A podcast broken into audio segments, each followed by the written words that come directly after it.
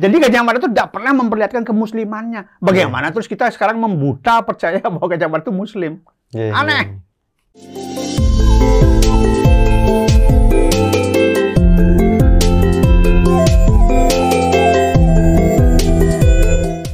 Om Swastiastu. Salam Rahayu pemirsa Hindu Channel Generasi Hindu di mana pun berada Pada hari ini kita kembali lagi bersama Aji Dewa Suratnaya Tambah seger aja Aji nih nah, Topik kita apa ya Ji? Kira-kira yang bagus pada hari ini nih Ji Kayaknya banyak banget topik-topik Banyak banget. Kayaknya meluruskan aja ya Ji Ya. Nah, pada hari ini kita akan meluruskan tentang apa kita belum tahu tentang apa, tetapi mau kita saksikan dulu di videonya berkaitan eh, tentang keseharian tetap ya Ji. Ya. Tapi keseharian di media sosial yang viral nih Ji. Nah, coba kita saksikan videonya.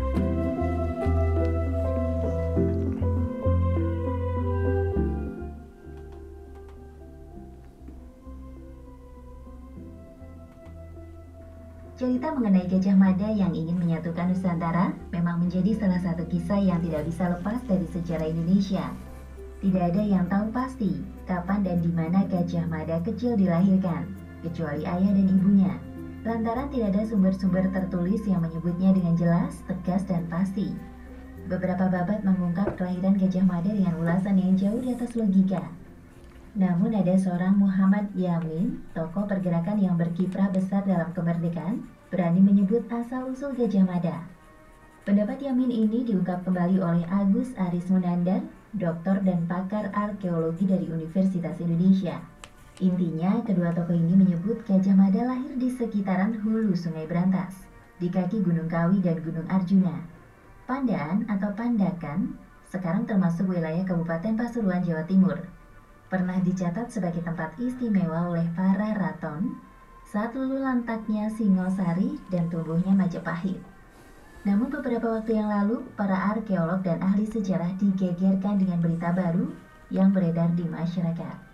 Pasalnya, sebuah postingan mengatakan bahwa Gajah Mada bukanlah orang Hindu, melainkan seorang Muslim.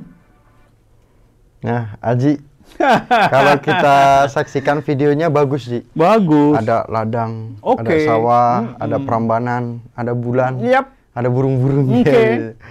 Tapi di situ ada pernyataan penting yang perlu kita ketahui, khususnya umat Hindu, Ji, berkaitan dengan Gajah Mada eh, dinyatakan viral di, di media sosial bahwa penganut Muslim. Hmm. Nah, bagaimana dengan penganut keyakinan tersebut yang viral? Sebenarnya Ya. itu apa? Jadi eh, ini bagus ya, cuman saja membuat orang semakin bingung. Nggih, nggih. Lalu untuk apa sesuatu yang bagus kemudian membingungkan? Nah, ini kan eh, poinnya adalah Gajah Mada Muslim, kan itu Nggih, poinnya. nggih. Ya. Loh, sekarang kalau tahu banyak tentang Gajah Mada dan ingin tahu lebih banyak tentang Majapahit, tempat kiprahnya Gajah Mada, Nggih. mestinya kita membaca tulisan-tulisan yang disusun oleh almarhum Profesor Slamet Mulyana.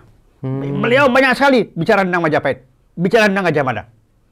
Nggih, Ya, nggih, termasuk para raton, beliau juga menulis itu. Ya. Nah, memang selama ini belum ada kepastian di mana beliau lahir.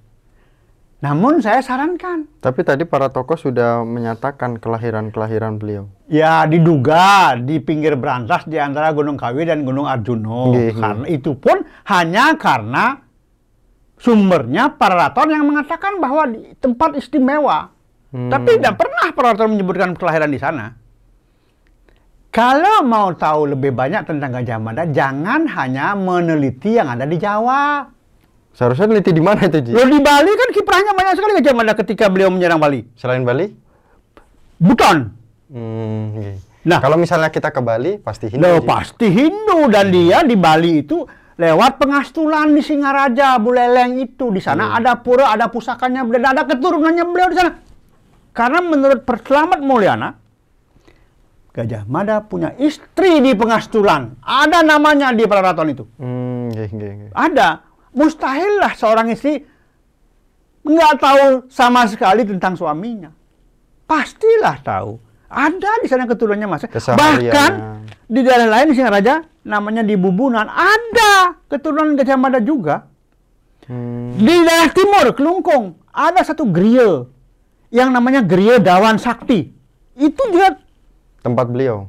kenal bener karena Oh, beliau termasuk eh, anu keturunannya Gajah Mada. Nggih, nggih. Ya. Nah, jadi kalau hanya melihat koin ya didapatkan di Majapahit, tahun berapa Majapahit sudah terbuka. Bahkan Gajah eh, Majapahit sudah menerima tamu dari Kutub Utara, dari Hmm. Alaska. Nggih, nggih. Enam bulan mereka naik perahu sampai di Majapahit, kemudian dijamu di sana, lalu piring-piring bekas per- perjamuan dilempar ke, ke- Hmm. dilemparkan ke Danau Segaran. Ya. Jadi Majapahit memang negara yang terbuka. Semua dari mana pun mereka akan terima yang Akan terima. Nggih. Dan tidak tidak aneh kemudian kalau ada koin-koin itu Hmm. yang asalnya mungkin dari luar, kemudian ditiru di dalam sebagai souvenir misalnya, tidak aneh. Eh, sebelum kita berbicara koin nih, Ji. Tadi menarik eh, tentang perjalanan eh, Gajah Mada. Ya. Tentu saja ada di beberapa eh, daerah, khususnya di Bali. Nah, berarti kan bisa kita tangkap tanpa kita sebutkan Ya. bahwa beliau ini eh, penganut apa? Iya jelas apa. lah, Gitu beliau ya. ini penganut Buddha Mahayana. Buddha Mahayana. Iya, jelas sekali dari tinggalan-tinggalan beliau Hmm. di mana pun termasuk di Buton, termasuk di Tanah Karo, Bintang Meriah, Kabanjae. Beliau pernah memimpin pasukan langsung ke sana untuk menyerang eh, apa namanya Bintang Meriah itu. Hmm. Karo. Ah, saya punya bukunya itu. jadi jadi kalau hanya oh, ini muncul sekarang statement bahwa Gajah Mada eh, bukan seorang penganut Bu- Buddha Mahayana tapi adalah penganut Muslim misalnya dengan ditemunya koin-koin dalam loh Majapahit itu apa pun ada di situ apa sih nggak ada semua ada itu terbuka Karena ter- Majapahit itu. Majapahit itu benar-benar terbuka gitu. sangat amat terbuka dan Majapahit kan berdiri 1293 Hmm. Lalu kita tahu di Timur Tengah itu kan 622 mulai muncul ajaran-ajaran dari beliau Nabi Muhammad. Nggih, Ya kan? Setelah itu 622 sampai 1293 berapa tahun ini? Jadi Islam sudah ke mana-mana sebetulnya. Walaupun beliau beliau ini dari Muslim sebagai pedagang misalnya, Hmm. nggak aneh, tidak aneh. Ya tidak. Mungkin itu dijadikan eh, apa namanya? Itulah yang bisa diviralkan. Loh, iyalah. Jadi eh, yang ditakutkan kan beberapa eh, umat kita itu Eh. mempercayai dengan kondisi seperti itu. Gitu Ji. Nah, sebelum kita Aji membahas selanjutnya, ada video kedua yang Iya. perlu kita lihat Oke. eh, lanjutan dari video yang tadi. Muncul cuitan dan status viral mengenai Gaj Ahmada. Beberapa waktu yang lalu, netizen dihebohkan mengenai status viral mengenai nama asli Gajah Mada yang ternyata seorang muslim.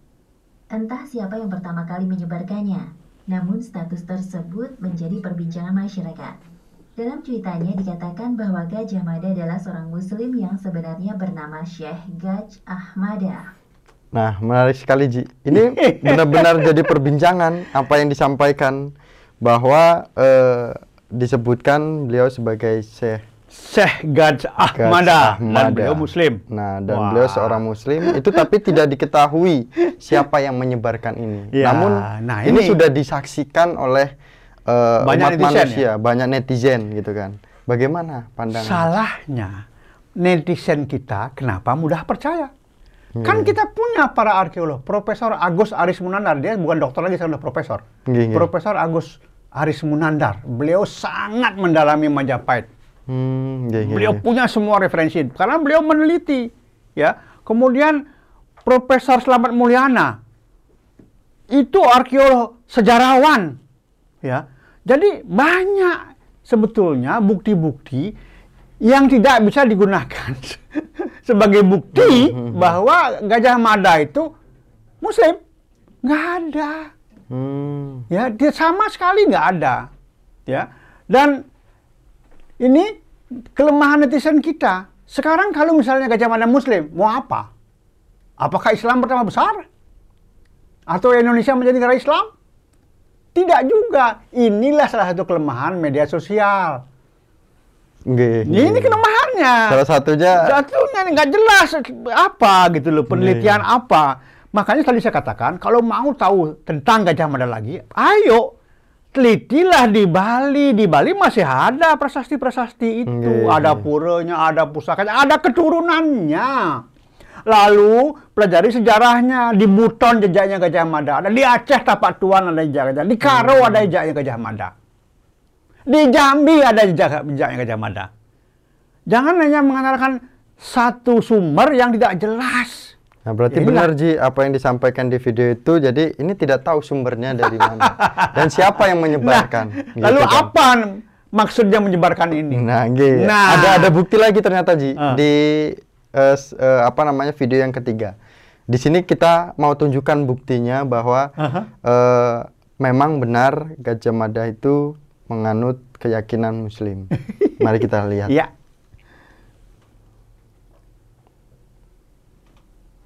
Banyak pro dan kontra dari para netizen mengenai berita ini. Pasalnya, jika ini terbukti, maka akan mengubah total sejarah yang selama ini terjadi. Sebaliknya, jika hal ini tidak terbukti, takutnya banyak orang yang mempercayai hal tersebut.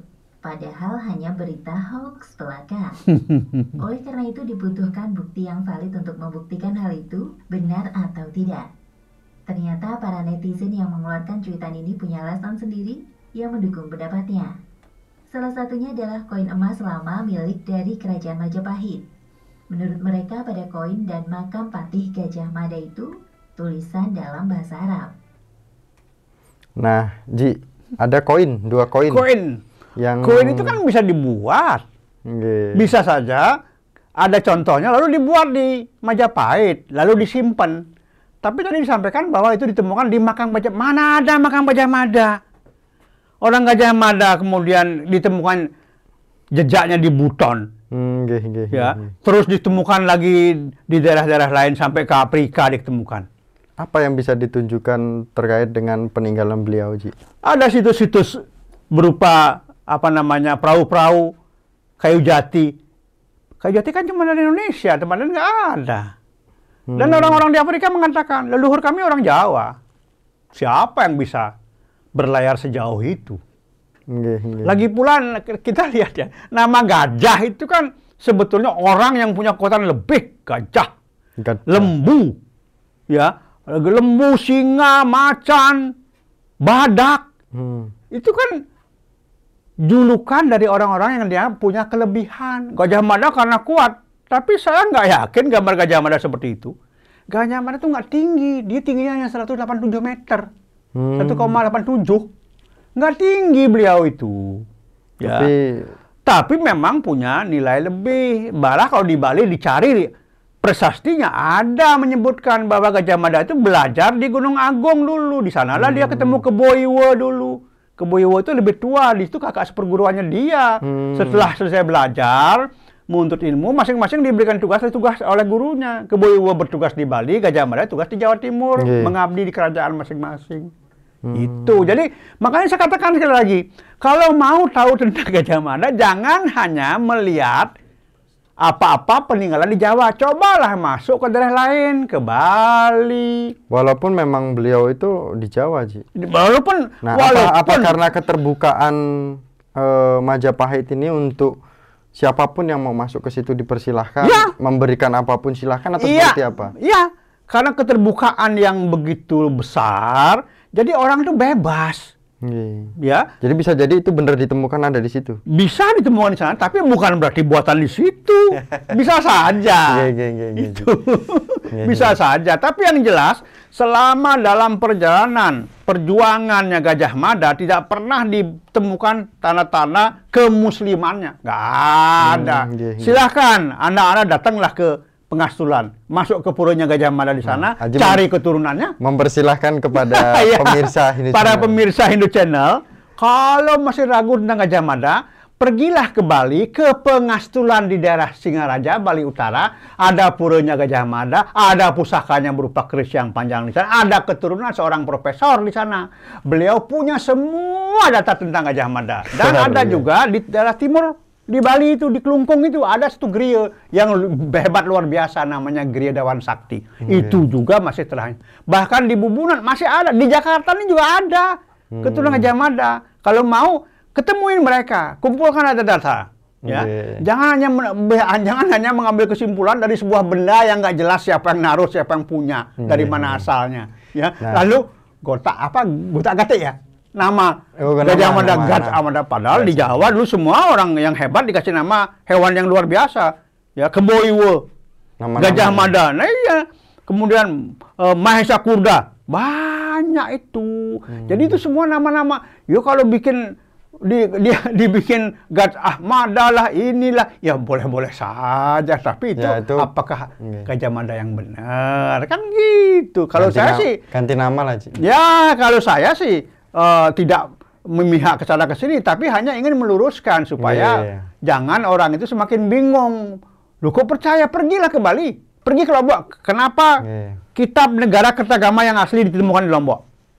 Kenapa itu, Ci? Lah, artinya apa? Majapahit itu memang dia Hmm. meniti Lombok, NTT.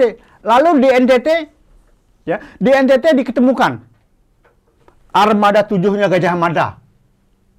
Ada itu disimpan di uh, Universitas Sendana di sana. Jadi saya ingatkan kembali, meneliti Gajah Mada itu Muslim atau bukan, jangan hanya di Jawa, tetapi Jawa. di Bali, Di di Lombok, di NTT, kemudian di Buton, ya di Buton masih ada. Tinggal-tinggalnya Iya, iya, beliau di Buton, balik ke Sumatera, ke Karo, ada itu semua Nah. ada. Jadi Gajah Mada itu tidak pernah memperlihatkan kemuslimannya. Bagaimana terus kita sekarang membuta percaya bahwa Gajah Mada itu muslim? Iya, iya. Aneh. Ya. Luar biasa. Jadi yang jelas, jangan bingung dengan apa-apa yang muncul di media, Media sosial. sosial. Seperti itu. Oke, luar biasa, Ci. Obrolan kita hari ini terkait dengan meluruskan yang sedang viral atau yang sedang eh, Jadi perbincangan ya? Jadi perbincangan di media sosial. Nah, itu saja yang dapat kita Ya. luruskan pada hari ini bersama Aji Dewa Suratnaya.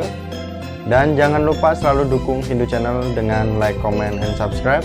Tentu saja hubungi eh, di media sosial kami apa pun kreativitas yang diinginkan oleh Bapak Ibu pemirsa Hindu Channel dan generasi Hindu, ide-ide masukannya agar kami bisa mendatangkan narasumber yang diinginkan oleh Bapak Ibu pemirsa Hindu Channel. Terima kasih. Akhir kata kami tutup dengan para Santi. Om Om Santi Santi Santi. Om.